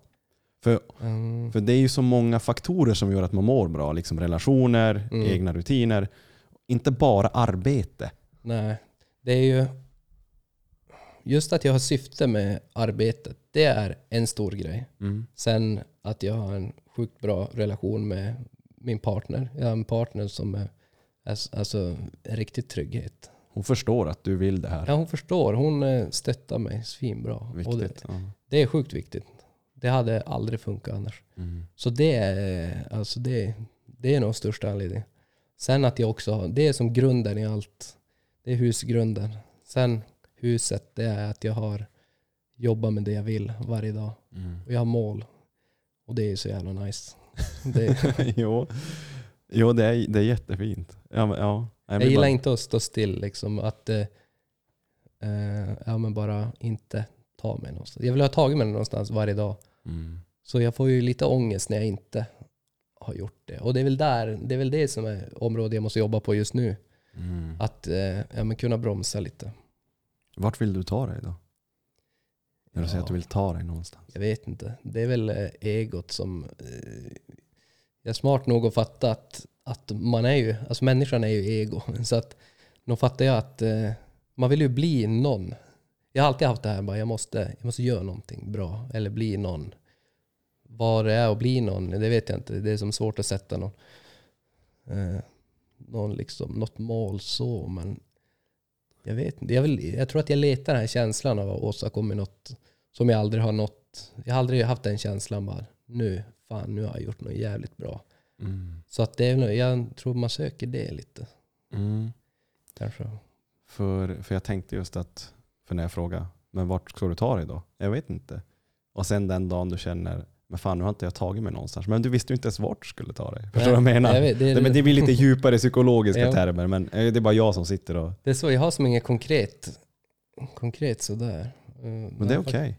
Ja, ja. Alltså, för, för när jag kände också det som gjorde mig också, för vi jobbar ju med människor båda två, Mm, men jag på ett annat sätt då, mer med den men- mentala biten. mm, Och när jag kunde acceptera att jag inte skulle bli hockeyproffs, när jag kunde acceptera att jag inte, jag har också haft strävan att bli någon. Mm. Jag måste bli någonting. Yes. Men när jag kunde släppa det, att jag måste det, och känna att men jag brinner ju faktiskt för att hjälpa människor. Mm. Om jag kan anamma det jag, mina erfarenheter och, och kan jag liksom lära ut eller ge verktyg, Mm. rättare sagt, till människor. Så är det det som, gör mig, som ger mig fulfillment. Mm. Det, och, och det är fine. Men då är du ju någon för någon också. Är du med? Ja, Du ger ju någon... Eh, du är ju viktig.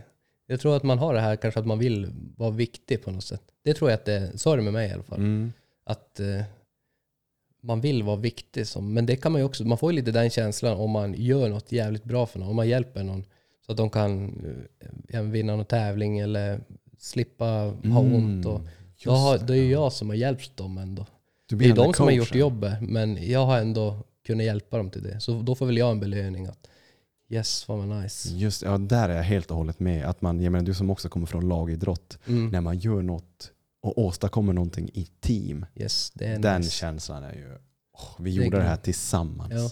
Det är ju som, men så är det med upplevelser också. Uppleva något med någon. Mm. Det är ju hundra gånger bättre.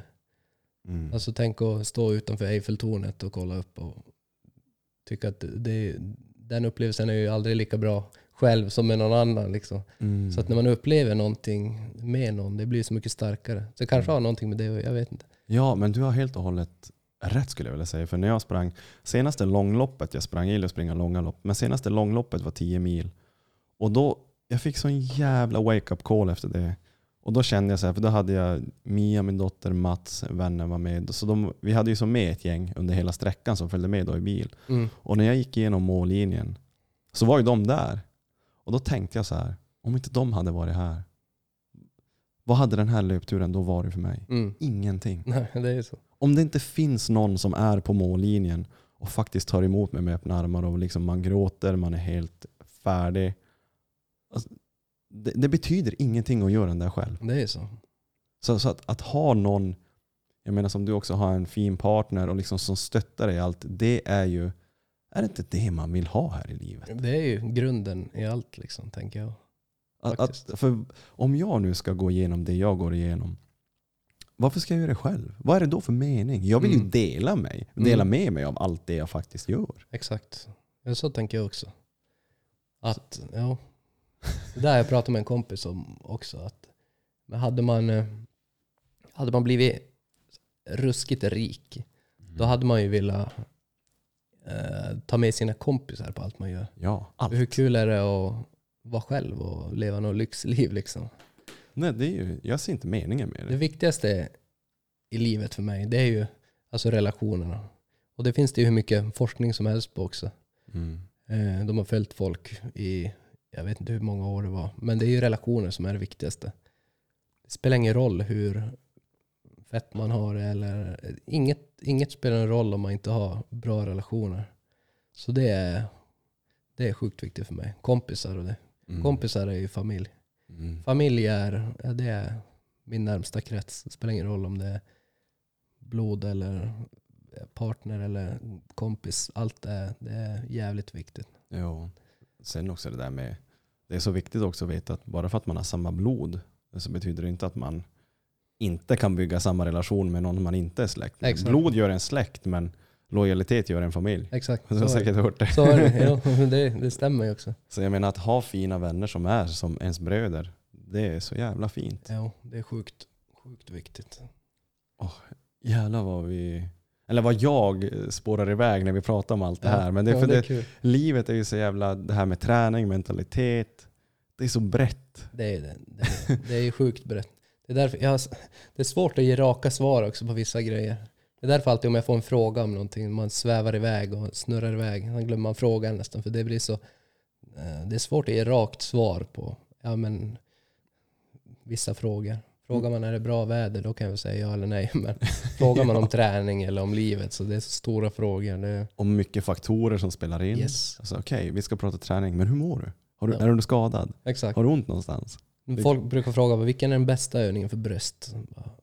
Ja, hör du, det är en jävligt bra fråga. Det beror ju på för vem. Alltså, det är så mycket som spelar in. Det går som inte att ge rakt svar. Mm. Men det är det alla vill ha, men det, jag kan inte ge det. Exakt. För då brukar jag också säga, om någon frågar bara, men åh, jag känner mig inte tillräcklig. Mm. Okej, ska vi sätta oss ner? Yes. Ska vi prata om det? Exakt. Men varför gör jag inte det? Mm. Låt oss undersöka. Ja, exakt. Låt oss sitta ner och prata. Analysera, Precis. gräva. Ja men det är ju det man måste göra. Det För det finns inget snabbt svar på de här. Det finns ingen quick fix. Nej, så. Kan, kan vi bara lägga upp det nu på bordet? Hörni, finns ingen quick fix. Yes. Lägg ner den tanken Så direkt. Så. Men, men om man får prata, de som går hos dig, de som lyssnar på dig, de som är intresserade av att höra om dig. Mm. Om de som, för att jag ska gå till dig, vad, vad krävs för att jag ska behöva komma till dig? Vad kan du hjälpa mig med? Ja, jag kan hjälpa dig att bli väck med om du har ont i kroppen. Det kan ju vara om du har någon skada eller så. Mm. kan hjälpa dig att gå ner i vikt, gå upp i vikt, bygga muskler. Eh, om du har, om du behöver, ja det, det är väl typ det Mm. egentligen. Kostrådgivning. Kostrådgivning, ja, det, det, det kommer ju också in i vikt och uppgång. Vikt ner och uppgång. Ja, så det är väl främst det egentligen. Om du vill prestera på topp eller ha ont Mm. eller ja. För du masserar också. Jag masserar också. Kan, om jag vill komma till dig och få en massage, gör, gör du liksom, måste det vara som prestationsinriktat eller kan jag komma till dig och bara, fan jag behöver en massage? Nej, det kommer ju vara vanliga Svenssons också. Alltså folk som jobbar på kontor eller vad som helst. Mm. Alltså, alla får ju ont i kroppen någon gång. Så jag har väldigt blandat klientel. Sen har jag ju också elitatleter som ja, de jobbar jag också mycket med. Men eh, det är väldigt blandat egentligen. Mm. Så om jag, om, nu vill jag satsa, oavsett om det är bodybuilding, crossfit, hockey, kan jag komma till dig då också och säga till dig, Tobias nu vill jag satsa på det här. Yes. Och då, Då hjälper du mig. då analyserar jag dina rörelsemönster och kommer fram till vad, som, vad du behöver för att kunna prestera på topp. Mm. Och kan jag inte hjälpa dig, då kommer du få veta det. Och då Ja. kommer jag hjälpa dig att hitta någon annan. För allting kan inte jag hjälpa med. Mm. För att ja, jag, vill inte, jag vill inte hålla kvar heller klienter som jag vet att jag inte kan förbättra. Då skickar jag bara vidare istället. För att Ja. då finns det någon annan som kan. Precis. Men ja, det är det jag hjälper med. Och vart, eh, vart hittar man dig? Du har en egen klinik här. Jag har en egen klinik i stan här på Storgatan. Eh, och så har jag, håller jag på nu att renovera också på Northpaw. Här ja, på Bergviken då. Så där ska jag också ha, det är ett fighting gym Northpaw. Så då ska jag ha en klinik där också. Nordpod, är det Bäckström som äger det? Jajamän. Han som kör där va? Ja. Och så har de, det är ju ja, fighting gym, MMA, kickboxning, allt möjligt. Och så har de eh, även en gymdel. Mm. Så då kommer jag, då kommer jag ha PT-klienter där. Oh, nice. Ja, sjukt nice att ha ett gym också i byggnaden. Så Nej, men det, där, är inte det det mest ultimata för en sån som du? det är perfekt. Att kunna ha allting i facilityn. Yes, det är och perfekt. nära till allt och liksom. Då kan göra ivägstickare och köttpass. Liksom. Mm. Speciellt när man har lite tajt om tid. Så. Ja. Äh, det ska bli riktigt kul. Och det är så jävla bra stämning där på det där gymmet också. Så att, äh, det är kul. Mm. Det är kul att vara bland eh, bra folk. ja, det är en jävligt bra eh, känsla. ja. Man får ju motivation av det. Ja. Eh, men vad är nästa grej då? Liksom hur, hur, vart ska du ta det här? Förutom att liksom må bra, och, har du något eh, sorts mål? Ska du utöka? Jo, Eh, Jag vill, organisationen, eh, jo, nu vill jag växa ändå. Jo, jag vill anställa. Eh, Det är väl det lite som är tanken nu också med att jag tar två lokaler. Jag är ju ändå själv, jag kan ju bara vara på Mm. ett ställe. Mm. Så det håller jag väl på att fundera på nu så småningom. Då vill jag ta in någon anställd som också har passion och liksom vill bygga upp någonting med mig. Mm. Kanske inte ta in som delägare nödvändigtvis, men eh, ha någon som eh, Anställd. verkligen brinner. Ja, ja. Det, det är väl det viktigaste. Men om det är någon där ute nu som kanske är fysioterapeut eller brinner för träning. Hur skulle det, kunna, hur skulle det samarbetet se ut som anställd? Får jag bonusar? Får jag, Jag får jag bara fast lön? För du känns generös. jag hade velat betala så mycket det bara går. Alltså för jag vill hellre betala, jag vill betala en anställd mycket för att då kommer de känna sig uppskattade Mm. och eh, det kommer vara roligare att jobba. Mm. Och det ska vara det är knepigt att prata om pengar. Men eh, man hade velat... Man vill ju att sina anställda ska känna sig jävligt nöjd Mm. och brinna som fan för det de gör. Och då hade jag, då betal, jag betalar hellre svin mycket för någon som gör det än att tjäna mer pengar och ha någon som bara gör det lite halvdant. Mm. Det, det kommer alltid vara viktigast med min verksamhet. Det är kvalitet. Om det, jag märker att jag själv börjar tumma på kvaliteten, då, fan, då är det klart. Då ska jag göra något annat. Mm. Det, är, det är viktigt för mig. Och det, här- det är väl också en ego-grej, om man kommer tillbaka till det. Att jag vill att det ska vara förknippas med, det ska vara proffsigt. Liksom. Allt ska vara bra. En upplevelse. Nej men vad fan, du går ju under namnet Elit. Ja, exakt. Jag sätter lite press på mig själv. Har du någon gång funderat på vad du, om det här inte typ går som du har tänkt dig, Mm. har du någon sån här backup plan? Eh, jo, jag kommer alltid ha eget företag. För Ja. det I är, och för sig, du nämnde ju gruvan. ja, Du det är min backup. Det är, gruvan är min backup. Ja. Om det skiter sig, då Men jag vad, gruvan. men vad händer då när du blir less på det Svensson Svensson livet igen? Eh, Har du tänkt så långt? Du kanske inte har gjort det? nej, Det är bara jag Nej. som sitter och svävar här. jag vet inte För att jag är faktiskt. nyfiken. Nej, Jag tänkte, hade det skitit sig då hade jag byggt upp en buffert och sen hade jag kört något annat. Mm. Någonting. Jag tycker det är kul med företagande. Så Ah. det, är, det hade kunnat vara inom, inte vilken bransch som helst, men många olika. Sen är det bara en bonus nu att jag får jobba med det jag gör. Plus att jag tycker att det är kul med företagande. Mm. Marknadsföring, det tycker jag är kul. Okej. Där är man väl, det har man ju fått läsa mycket nu då för att förstå sig på ja, med utbud efterfrågan och ja, hur man ja, men, marknadsför. Men eh, ja, man är fortfarande amatör där. Men det, det du lägger upp på Instagram är faktiskt bra, för du lägger upp mycket där. Liksom olika övningar, Mm. klienter du jobbar med.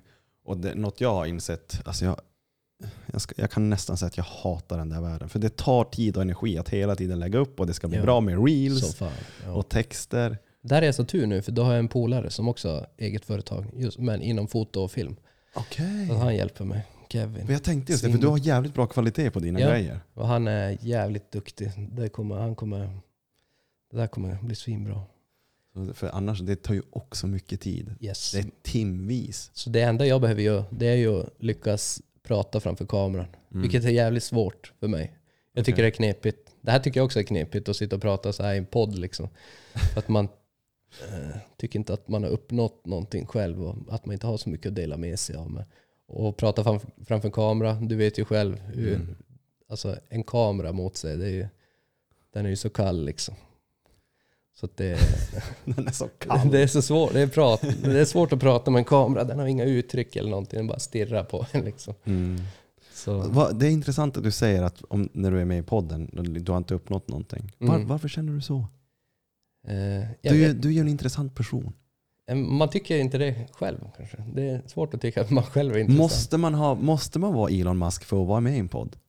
Nej, egentligen inte. För det är många gäster som har sagt det till mig. Bara, "Ah, jag fattar inte varför du vill ha med mig. Ja, Jag bara, men släpp den tanken direkt. ja, För du har någonting. ja. Och det, det är det som krävs.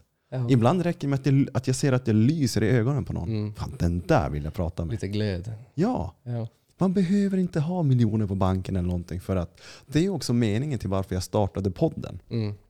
För att vem ska lyssna på någon som mig som inte har uppnått någonting. Mm. Men som sitter, sitter här och tagit sig ur ett drogmissbruk. Mm. Har lyckats med det, det, det, det. Jag menar, man kan ju alltid hjälpa någon. Mm. Oavsett vem du är. Beroende Mm. på vad du har gått igenom. Så är det. Så det är ju meningen med, med podden. Att prata med, om man får säga så, vanliga människor. Yes. Men som ändå har någonting. Mm. För vem lyssnar på dem? Nej. De är ju inte med i framgångspodden till exempel. Nej, så är det. Så där kommer jag in. Så Mm. det är också meningen till allt det här. Så jag känner bara att se att du har någonting. Mm. Låt oss bara prata. Ja. Ja, det, Och sen får man ju se vart det leder. För det är ju öppna samtal. ja. Så att, eh, ja intressant. Och Mm. därför jag tänkte att för många tänker jag, fan varför ska jag med i en podd? Jag, är ju- jag är ju inte någon. Nej. Du är visst någon. Ja, jag tror att det, det är säkert jävligt vanligt som man tänker. Man har alltid en bild av... Men det tror jag att de som är någon, om man säger så, jag tror inte att de heller tänker så om sig själv. Kanske vissa som har Mm. jävligt stora egon kanske tänker att de är Ja. bäst. Men eh, jag, vet, jag tror ändå många tänker att... Ja, Vad har bara, jag gjort liksom? Nej, de är ju bara de liksom. Ja. Ja men släpp. Ja, men, ja. Det är väl kanske för att man har sån hög strävan också. Och, Ja. ja. Men tror du att det kan slå tillbaka då på en? När, när är man nöjd då? Jag tror inte man ska vara helt nöjd, nöjd men jag tror Nej. däremot man ska vara tillfreds med där man är. Ja, det, det där är väl svårt. Det är, ja. För du är ju nöjd ändå, får jag känslan av, där du är nu. För du har ju Jo, jag är nöjd. Men jag är nöjd med hur jag någonstans. mår. Det är jag nöjd med. Men Ja. jag, jag är inte alls nöjd med företaget. Att jag, vill så, jag vill så mycket längre. Mm. Det har ju bara som börjat. Jag brukar säga att eh, jag har bara gett mig, skapat mig själv en jobbmöjlighet. Men jag vill ju liksom bli en entreprenör. Mm. Nu är jag bara en knegare som, Du bara en knegar. knegare som jobbar med något jag tycker om. Lite så. Ja. så att, men eh, Det är ju ja, första steget. det är ju första steget. Man måste ju börja liksom någonstans. Mm. Det är svårt att börja och man kan inte ha byggt upp någonting direkt. Mm. Nej så är det, man måste ju. Och jag menar, kommer du från en rik bakgrund där du har alltid fått allt serverat? Eller har du fått Nej. jobba hårt för det du faktiskt har? Nej, vi har alltså... Nej. Så du vet hur det Vi, känns? och alltså, liksom, vi har inte haft det, alltså vi, vi har haft det bara helt vanligt liksom. ja. Bott i hus, vanligt Svensson liksom. Så du vet ju att så när du nu ger dig in i någonting, då kommer du vara den som bygger det. Yes. Du kommer inte få något, ja men jag det fick en kommer inte vara startkapital. gratis liksom. Nej precis. Nej, alltså man, får, ju- man får själv Det är lösa det. nyttigt. Ja, jag tror att det är nyttigt som fan. Det är, vad har du att säga åt dem som kanske går i samma tankar som du? Jag har ju själv gjort den resan eh, och är väl i den i, och med nu, i, i nuet också. Men vad har du att säga åt dem som vill göra någonting helt galet? Som kan verka helt galet och mystiskt och okänt. Här borta är det okänt, men jag vill dit. Men jag har mitt trygga jobb här. Mm. Vad har du att säga åt dem som vill göra den här revolutionerande resan? Släpp sargen. Nej men eh, det är ju, man måste ju någonstans gå tillbaka till bara, vad vill jag göra? Kommer jag vara lycklig av att ha det här jobbet resten av livet? Eller är det att man mår skit konstant och lever för helgen och längtar till helgen? Mm. För då är man förmodligen, såklart kan man längta till helgen men om det konstant är att du bara är på ett ställe för att, jag, jag ser det så här, om du jobbar med någonting då ska du antingen få erfarenhet eller så är det pengar. Men om, du ska få, om det är för pengar då ska det vara för att du sen vill ta de pengarna och göra någonting annat som du trivs bättre med. Mm. Men ja, svårt. Man måste ju bara våga liksom. Alltså, jag brukar, allting löser sig till slut. Man ska, får inte ta alldeles för farliga risker, men fan. Man kan inte fega ur hela livet heller också. Det blir aldrig någonting bra då. Nej, du har helt rätt i det du säger. Men det är just det där, vad säger man åt de som inte kanske vågar? Det finns ju ett bra talesätt. Ja, är du rädd? Ja, gör dig rädd då. Mm. Ja, det är sjukt svårt det där. Det är ju... Mm. Man får väl tänka också, det är väl, om man är så orolig, men gör upp en liten eh, brainstorming map där, Mm. okej vad kan gå fel? Mm. Okej, vad har jag för ramar jag kan falla tillbaka på Yes. om det går åt helvete? Jag menar, du har gruvan. En Det safety, är ju, ja det, det, Safety net. ger, ja det är mycket. Att ha ett safety net. Så man får väl börja med grunden då. mm, Alltså om det skiter sig. Så att man landar mjukt i alla fall, mm. tänker jag. Eh, ja, Och sen är det bara Det är nog sig det. ja. Och Bygg en grund så att du vet att det, det löser sig och sen uh, kör du bara. Släpp sargen. Ja, sen släpper du sargen. Det är så. Eh, värsta som kan hända, man kan ju inte, det är det här klassiska att man failar bara när man har gett upp. Och det är ju jävligt sant. mm. Jag vet att det kommer gå bra för vad jag än gör i livet för att jag kommer aldrig sluta försöka. Mm. Så att eh, det är också tryggt att tänka så. Bara, jag kommer aldrig ge upp. Mm. Det spelar ingen roll liksom. Och det är så jävla sant det du säger. Jag blir så här, jag går igång när du Ja. säger att failure är ju först när du har gett upp. Yes, så Ett är det. misstag är ju inte ett failure. Nej, det är bara en lite- lärdom. Ja, ett gupp, fartgupp på Ja, vägen. För vägen är krokig och Så är guppig. det, ja. Alla kommer vara med om skit i livet. Mm. Det är bara att inse. Men eh, det är hur man hanterar det liksom. Det är också sådana klassiska grejer som man Jo. säger. Men det är svårt att... Det är sånt alla säger men det är svårt att kanske verkligen känna det. Men Mm. det är ju just så det är. Ja, fan, livet och det är lite, det är lite, Det är inte alltid. det ska ju vara lite spännande, lite ibland kanske lite otryggt. Vad fan? Det är kontrasterna också som gör det nice. Alltså om, Ja. du, om du har sol varje, varje dag, Mm. liksom, då kommer du ju sluta uppskatta det. Man, Mm. man slutar ju uppskatta någonting som man alltid får. Så är det. Så det är ju kontrasterna i livet. Som vi Oh, snackade ja. om i början också. Jag gillar att leva i kontraster på något Ja. sätt. Det är ju det som ger mer kicken också. So call me a cynic, call me a bummer. I don't wanna be that way anymore. This life that I've been living, living without color, ain't a life worth living. Om du får ge dina tips och tricks här i livet. Om du får sätta din prägel på det hela. Nu ska jag lyssna på dig. Och nu vill jag ta med mig någonting från dig. Vad säger du då? Och det här kan vara hur stort som helst, hur litet som helst, hur klyschigt som helst. Oj, fan vad svårt. Nu är det det här med breda frågor om mig. Mm. Shoot. Man fan aldrig ska ge upp liksom. Att bara gneta på. Allting kan inte alltid vara bra liksom. Man måste bara trampa vidare. All, allt går vidare. Mm. Världen stannar inte för att det händer något skit. Utan allt fortsätter som vanligt. Om man eh, ja, kan distansera sig lite från att allt är så jävla stort. Så jag vet inte, kanske livet blir lite lättare. Mm. Jag brukar, något som inspirerar mig när jag känner att jag behöver någonting, jag måste få lite kraft och energi, då tänker jag så här. Men vad fan, vi ska ju dö. Mm, Vi ska ju ändå dö. så är det. Vad fan spelar det för roll? Kör bara. Yes, det, mm, det där brukar jag också tänka på lite att eh, man kommer ändå, det låter ju så jävla hårt, men alla kommer ju glömmas bort. Oh ja. Och det där är någonting som ibland kan ge mig en dipp, att jag tänker bara, fy fan vad jag är oviktig Ah, egentligen. Jag, jag förstår. Men det kan också vara lite skönt på ett sätt att tänka att ja, jag kommer glömmas bort ändå. Jävligt snabbt, snabbare än jag tror. Men det gör ju också att det, saker och ting spelar inte så jävla stor roll. Så det är bara kör liksom. Kan man använda det verktyget till ett positivt sätt och liksom använda sig av det, då är det bra. Yes. Istället för, för det är ju lätt. Jag har en vän som, han kan inte ens kolla en dokumentär om rymden så får han dödsångest. Ja, För, för det är så stort. ja, Men om du kan använda att, men fan, vi ska ju dö. Ja men alltså betyder det, om man tänker att om jag nu ska ringa en, säg nu att jag ska ringa presidenten av USA mm. och fråga om han vill vara med i podden, då kanske man är jättenervös. Vad fan Mm. vågar jag ringa? Du ska ändå en gång, du ska ändå dö. Så- Han ska också dö.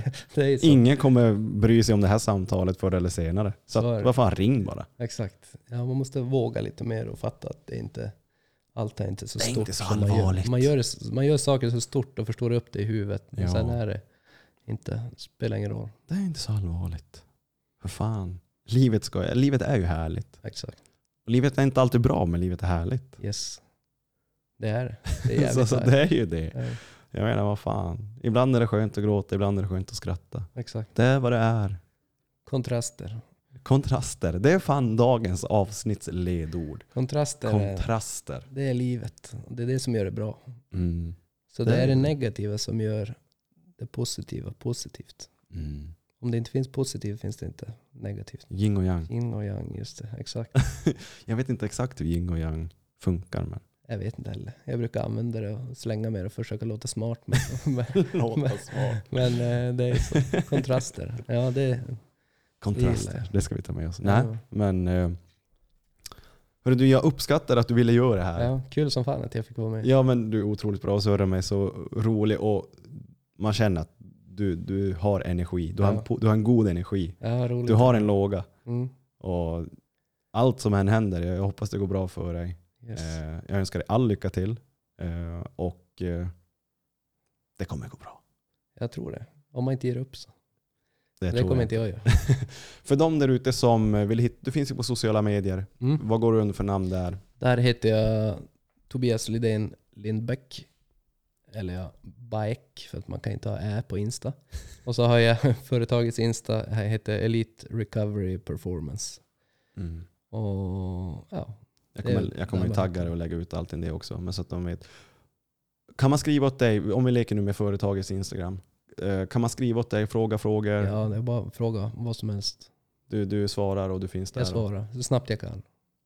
Jag kan vara lite långsam ibland, men eh, då är det, brukar det vara för att jag gör någonting. Så. Så Ja. jag svarar så snabbt jag kan. Så det är bara att ställa frågor. Mm. Då Det så. uppskattas. Har du någon hemsida eller någonting sånt? Jo, www.eliteperformance.se. Eh, där kan man också gå in och klicka runt lite om man vill. Hörru du, då sätter vi en punkt för det här samtalet. Jajamän. Until next time. Hörru du, Yes. tusen tack än en gång. Tack så mycket. Och till er där ute, på återseende så hörs vi av snart igen. Tja då!